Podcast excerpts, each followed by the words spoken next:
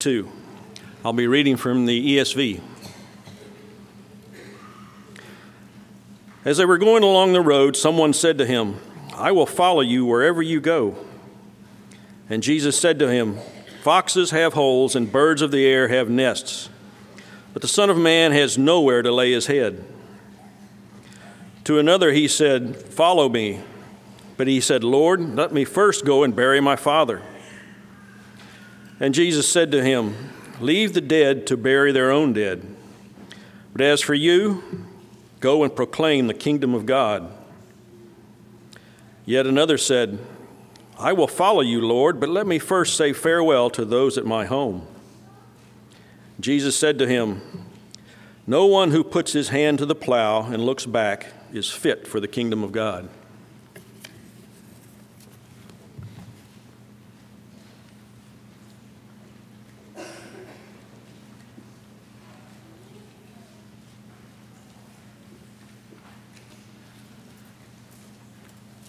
Good morning. It is so great to finally be here. It's been a long time coming, and I'm just glad to finally be with the Katy Church, just to be a fellow laborer with all of you. Um, it's, it's, just meant so much to me, the kindness that I've already been shown, and just the open arms with which I've been welcomed. I would be remiss for, for not saying thank you. Um, if you notice at my car, there's only one busted headlight lens, and that's the one from last year. And I'm pretty certain that that's because Kyle was driving the whole way and not me. So big thanks to him for getting me here safely and with no deer inflicted casualties to mark it either.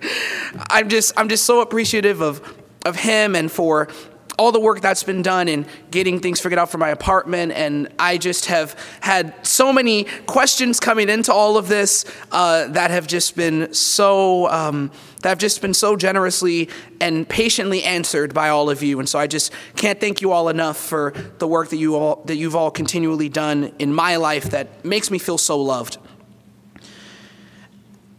As I was thinking about this topic, follow Jesus first, Obviously, it's common to try and introduce a topic with some kind of an analogy or an allegory. But the more I was trying to do that, the more I realized that that's not really possible in a solid way here. I could use an example of, oh, well, a, a son was told by his father to go take out the trash, and he said he had something to do first. Or a boss told an employee to do something, but he said he had something to do first. But those examples just pale in comparison. And while I understand the point of an allegory is to symbolize something of greater importance, I'm nonetheless reminded that what we're talking about today is something that is not easily allegorized. It's not something that I feel like anyone but Jesus can successfully do, and he did multiple times. I am not he, and so I'm put in this position of thinking that this topic ought to just stand on its own one of the things that becomes most apparent when you read the Gospel of Luke, especially, is how immediately people would, would choose to follow him. There are a, variety of times where Jesus comes up to a group of people. We see this with the early disciples. He comes to them, he preaches to them, and immediately they drop everything and they go to follow him. And we see that a considerable amount of times. But there are other times in which that's simply not the case. There are times in which Jesus asks for someone's full allegiance and full commitment, and the person in question, the recipient of that, of that, um, of that idea, just doesn't take it in. We can tell that that person is not willing to fully commit, whether it be for earthly obligations of some kind, whether it be out of fear, whatever the reason. Jesus asks someone to follow him wholeheartedly, and they're just not always able to do that. This story that we're going to be reading today from Luke 9, verses 57 through 62, uh, this is the exact idea that is so built in to this passage. The idea of following Jesus first above all other people, above all other things, traditions, customs, you name it, is so prevalent within this passage that as I read it from my general Bible study a while ago, I just couldn't help but think that this needed to be the topic of today's lesson. So if you'll go with me over to Luke 9, we're going to read this passage one more time, and then we'll just start making some observations from it. We can observe that this text immediately follows the Samaritan's negative response to Jesus. Um, we see in verse 52 that the, these disciples went ahead of him to try and make preparations for him, and that just didn't fly all that well, potentially because his face was still set towards Jerusalem, as verse 51 shows us. But this also comes after Jesus rebukes the disciples for their harsh attitudes towards the Samaritans. And so uh, let me preface this study by saying this I don't want to be guilty of harshly judging any of the individuals in this story. I don't want to be the one that Jesus would turn to and rebuke. And so while I look at these individuals and I certainly see that they fell short of the calling of commitment that God wants us all to have for Him, I likewise am reminded that I ought to do this in a gentle and understanding way. Jesus seems to again be on his way to Jerusalem here, and as he's passing along, there are three different conversations that he has with people who would be his disciples, but have other things going on. So let's see how this all takes place. As they were going along the road, someone said to him, I will follow you wherever you go. And Jesus said to him, Foxes have holes and birds of the air have nests, but the Son of Man has nowhere to lay his head. To another he said, Follow me. But he said, Lord, let me first go and bury my father. And Jesus said to him, Leave the dead to bury their own dead. But as for you, go and proclaim the kingdom of God. Yet another said, I will follow you, Lord, but let me first say farewell to those at my home. Jesus said to him, No one who puts his hand to the plow and looks back is fit for the kingdom of God. I think it's evident that Jesus in this passage tells three potential yet preoccupied disciples that they must first commit to his kingdom before anything else. And I think based on that fact, God wants us to understand that following Jesus must come before any earthly obligation, no matter to what or to whom it's tied. I think what we specifically learn here is that there are three earthly matters that are mentioned here over which Jesus must take precedence. Three earthly matters over which Jesus must take precedence. What are those three? Well, I think his first conversation in verses 57 through 58 shows that Jesus has to take precedence over our comforts. Over our comforts, Jesus must take precedence. From verses 59 through 60, we see that Jesus must take precedence. He must stand above even our customs. We certainly understand that there are some customs that are matters of faith. There are customs that come from our New Testament law, but there are also customs that just come from our earthly traditions. It's over those customs that Jesus must stand above. And from verses 61 through 62, we learn that Jesus must come even before our connections. Even before our connections. I, I recognize that companions could have been a better word there, but I don't think companions really is a word that captures the depth and the weight of what that, of that, of what that bond looks like for these people. These individuals are being left behind. And so we understand comforts, customs, and connections are these three earthly matters over which Jesus must stand. And so when we start in verse 57 into 58, we see this individual, we see from the parallel account in Matthew 8 that this individual was a scribe. He comes up to Jesus and says, I will follow you wherever you go. It's a tall order. Now, one thing that I should, that I'd be remiss for mentioning here is once again, Jesus was planning on staying with the Samaritans that night. That's very evident. And even when we look at his response to the scribe in verse 58, why would he mention he has nowhere to lay his head? Well, that was seemingly what was on his mind at the time. But we're faced with a hard question here. Does this in any way address the scribe's statement? I mean, the scribe didn't explicitly mention anything about a place of dwelling that night. And yet, what I think we understand from Luke 5 and verse 22 is that Jesus can perceive the hearts and thoughts of people to whom he was speaking. We recognize that Jesus might already be understanding that this scribe potentially has some misconceptions may have some wrong ideas of what exactly following Christ will look like. let's note the fact that these early disciples of Jesus didn't always have guarantees of where they would stay, where they would go. As they were constantly moving from village to village, and, it, and where they would stay was basically predicated on who would accept them or not. Jesus even gives these people instructions of what to do when they weren't welcomed. And why give a warning where there is no danger? Why give a warning when there is no possibility of something occurring? Well, what we understand is that there was a danger of these people being ignored and their message being ignored, and as such, Jesus warns them in advance.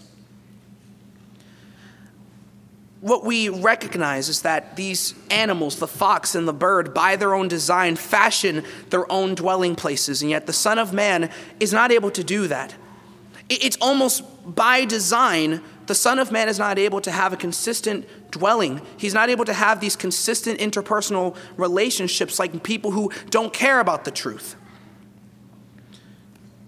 When I think about, for instance, Isaiah 53 and verse 3, I think about the fact that we esteemed him not.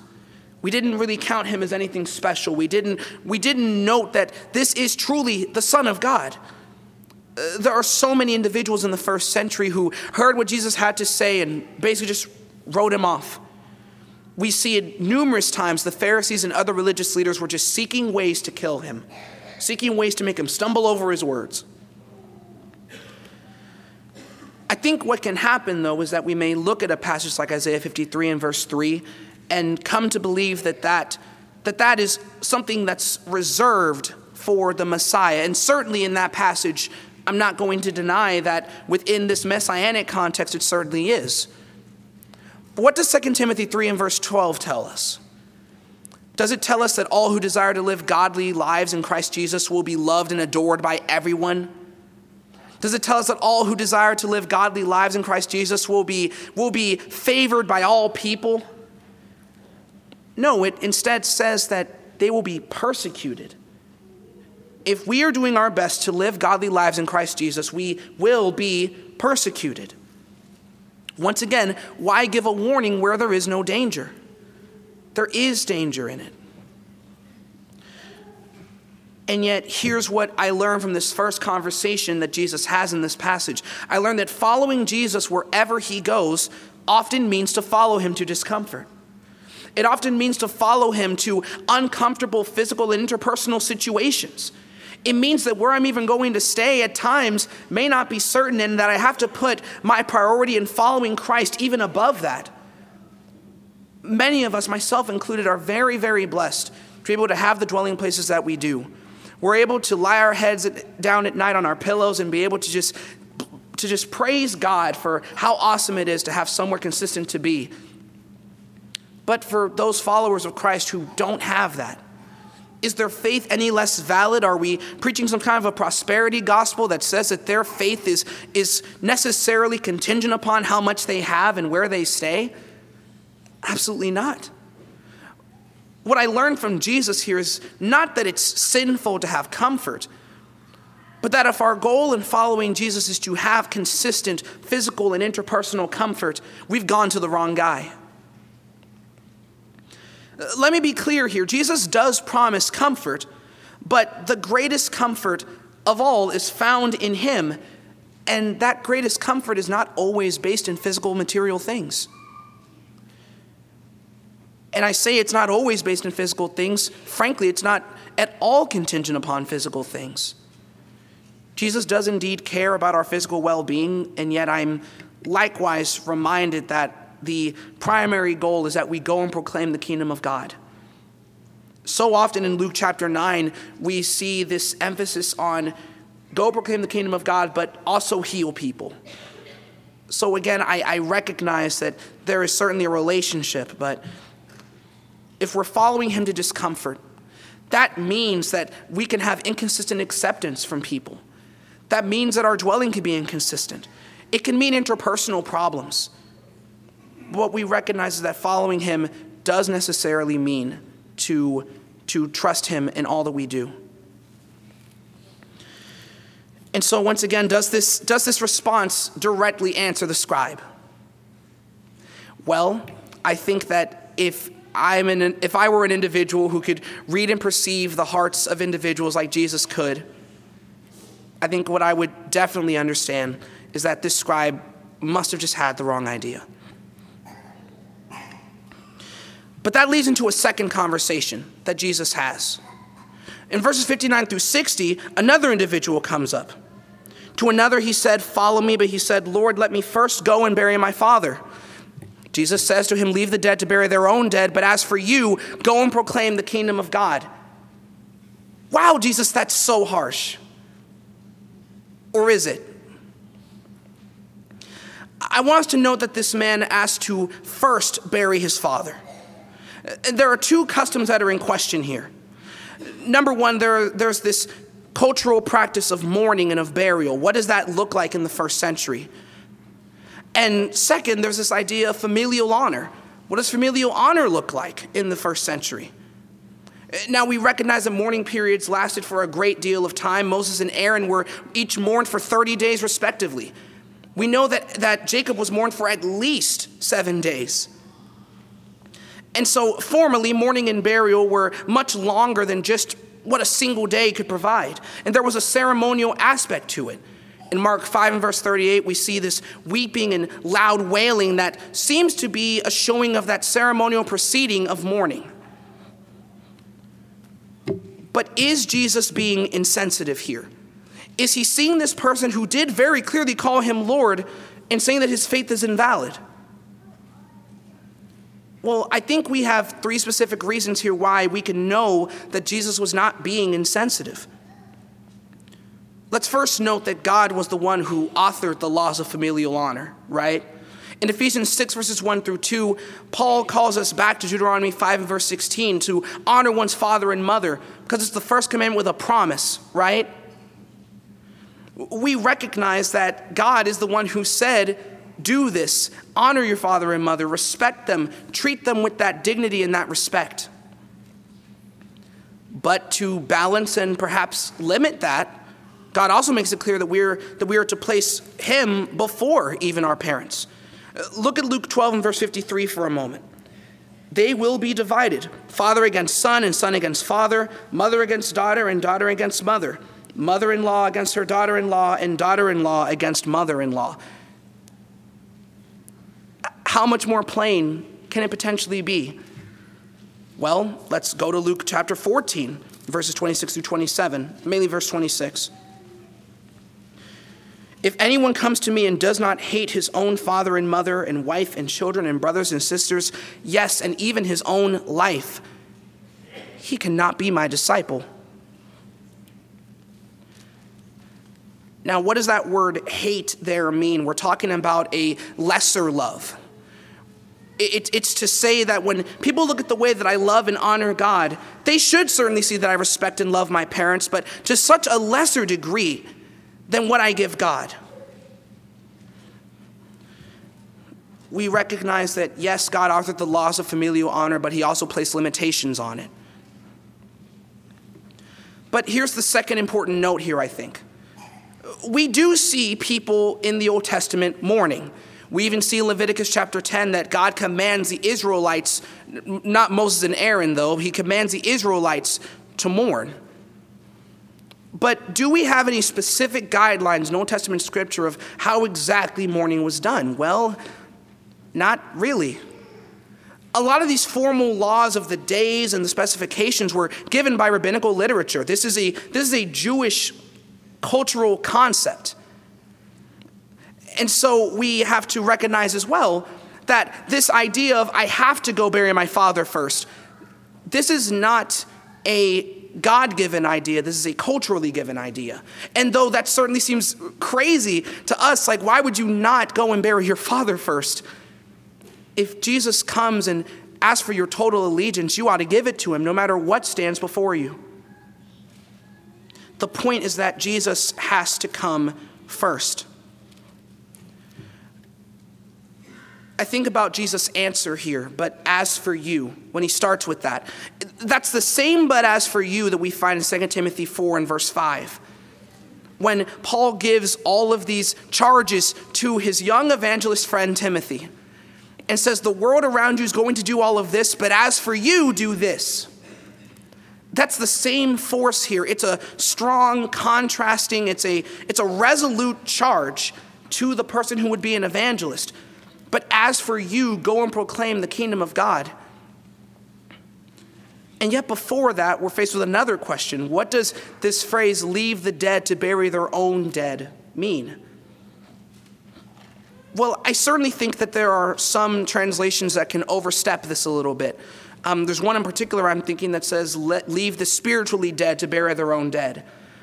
Th- that word is just simply not found. And yet, at the same time, I would be wrong for not recognizing that there is some kind of a connection here. We recognize in John 11 that Jesus makes this promise that he is the resurrection and the life. John 11 and verse 25. And there are people in the first century who would choose to believe that, and people who would choose to not believe that. People who would choose to submit to that fact, people who would remain ignorant or willfully ignorant to that fact, right? those who would choose to not respect that fact would remain in this perpetual mourning. And when I think about this third reason why I know Jesus wasn't being insensitive, I think about what happens 10 verses later in John 11. I think about the fact that Jesus wept. And I believe those tears are multifaceted. And I believe that among the reasons why those tears were shed, there was an outpouring of empathy for those individuals who were mourning Lazarus that day. I firmly believe that if anyone understands the idea of mourning a loved one, I think Jesus would. What I want us to recognize is that Jesus gives us new customs. Jesus gives us new ideas. And so following Jesus means to, sure, lament the physically lost, but it also means to preach to save the spiritually lost. It means to lament the physically lost while preaching to save the spiritually lost. It's not an either or, it's a both end. We have to be convinced that He is the resurrection and the life, while those unconvinced choose to remain in, again, perpetual mourning. It's what Paul tells us in 1 Thessalonians 4 and verse 13, right? We don't want you to be uninformed. We don't want you to be unaware about those who are asleep. So that you don't grieve as those without hope. Jesus is not condemning mourning here, but he's saying you have hope. You're able to have the ability to move on. At some point, you can get up and go, while many others don't. But when Jesus stands before you and gives you a charge, you have to immediately follow it, even if it means the familial or cultural custom can't be followed exactly in that moment. There's one final conversation that Jesus has in this passage, though. When we go to verses 61 through 62, we see the idea that Jesus must come before our connections as well. like the previous man's request to bury his father. Can we note the fact that this man asked to first bid farewell to those at his home? I think the issue is much less about the request in of itself and more the placement of it. In both this conversation and the conversation prior about our customs, what we quickly learn is that these individuals thought they could first do what they needed to do before following Jesus and that is just not the case. The inherent issue here is that Jesus is not being placed as first. And again, these are completely reasonable requests these people are making, but there's, there's a there's still a placement issue, there's a priority issue. And that's what Jesus is addressing here.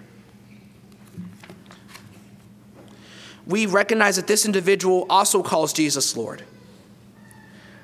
He says, Again, I will follow you, Lord, but let me first say farewell to those at my home. And Jesus says to him, No one who puts his hand to the plow and looks back is fit or is suitable for the kingdom of God. Though this man calls him Lord, he has a higher priority. the idea here that I want us to, to recognize is that while it is completely okay for us to have our earthly connections, Jesus quickly becomes our greatest connection. He's the connection to whom that we never have to say goodbye. And while our relationships are indeed important, knowing the Holy One of God puts those relationships in perspective, don't doesn't it? I think about a passage like John 15 and verse 14. You are my friends if you do as I've commanded you. Luke 8 and verse 21, in the parallel passage in Matthew, these are my mother and my brothers, those who do the will of my Father who is in heaven. Those who do the will of my Father are my mother and my brothers. I'm not trying to misapply these or make them say things they aren't saying, but while we can certainly have friends who are outside of the body and we seek to try and bring them into it, we have to also recognize that according to Jesus, there is a depth. There is a difference in the relationships we're able to have with those people outside of the body of Christ and with those who are. That's hard. I have so many family and friends, for instance, who, who I know there's so much that I want to show them, that I want to teach them the way more accurately, and yet that's just not always possible, right? I understand that committing to follow Jesus will make a lot of relationships look different. I understand that choosing to follow Jesus will mean that there are certain conversations that are easier to have than others. Following Jesus will result in some conversations just not being able to happen anymore. Trust me, it's hard. I know that it's difficult. But I promise you, and more importantly, God promises you, that it is so overwhelmingly worth it. But what do we mean by this phrase, no one who puts his hand to the plow and looks back? I think when I think about that word end, I'm tending to think of it as like a, okay, chronologically, this is what this person is doing. He's working, and then after a while, he looks back to what he has. And I'm not denying that that could certainly be true. But I do think grammatically this end is serving a different purpose. This is saying this person is being double minded. They're, they're, looking back and forth. They're wanting to commit to the work of the kingdom while they're also wanting to look back to the work that their friends and their families want them to do outside of the body. But here's what we learn following Jesus in the labor of discipleship means to do so without double mindedness. It means to do so in a single minded fashion that is completely set on the course of following Him. When I think about John chapter 6, uh, there were a lot of people who left Jesus after, after he said some challenging things. He looks at his disciples and he says, Well, are you going to go too? And Peter says this remarkable phrase To whom shall we go? You have the words of eternal life. We, we have believed and have come to know that you are the Holy One of God. And if I come face to face with the Holy One of God, what do my other relationships look like? When I, when I pledge my full commitment to Christ, every other commitment that I have seems so minuscule by comparison. And yes, those commitments do indeed exist, but they, none of them hold a candle to what I have in Christ. No other person can fulfill you, satisfy you, nurture you in the way that Jesus can and will. As we're thinking about this passage, I want us to recognize that counting the cost is very important. You'll see on the bottom of your note sheet, I, I put on there Luke chapter 14 and verse 33, and I think it's very fitting to help us conclude. So, therefore, any one of you who does not renounce all that he has cannot be my disciple. I know that the phrase all or nothing is a cliche, and I know that there's, you know, all these different um, hyperbole based meanings for that, but when it comes to following Christ, it really is all or nothing. There really is no if, and, or but. That, that's it. Follow Christ or do not. Many claim to want to follow Jesus, but few understand the weight of such a commitment. An uncommitted disciple is no better than he who does not pledge to be a disciple at all. An uncommitted disciple is no better. We have to count the cost, and yet at some point, there has to just be a decision made. You can have all the conversations in the world, you can do all the pre planning, you can say, I need this person to be here for this, but at some point, when will you just tell Jesus yes? When will that happen? To take up our cross means to die to ourselves, but it also means, in a very real way, to die to our past.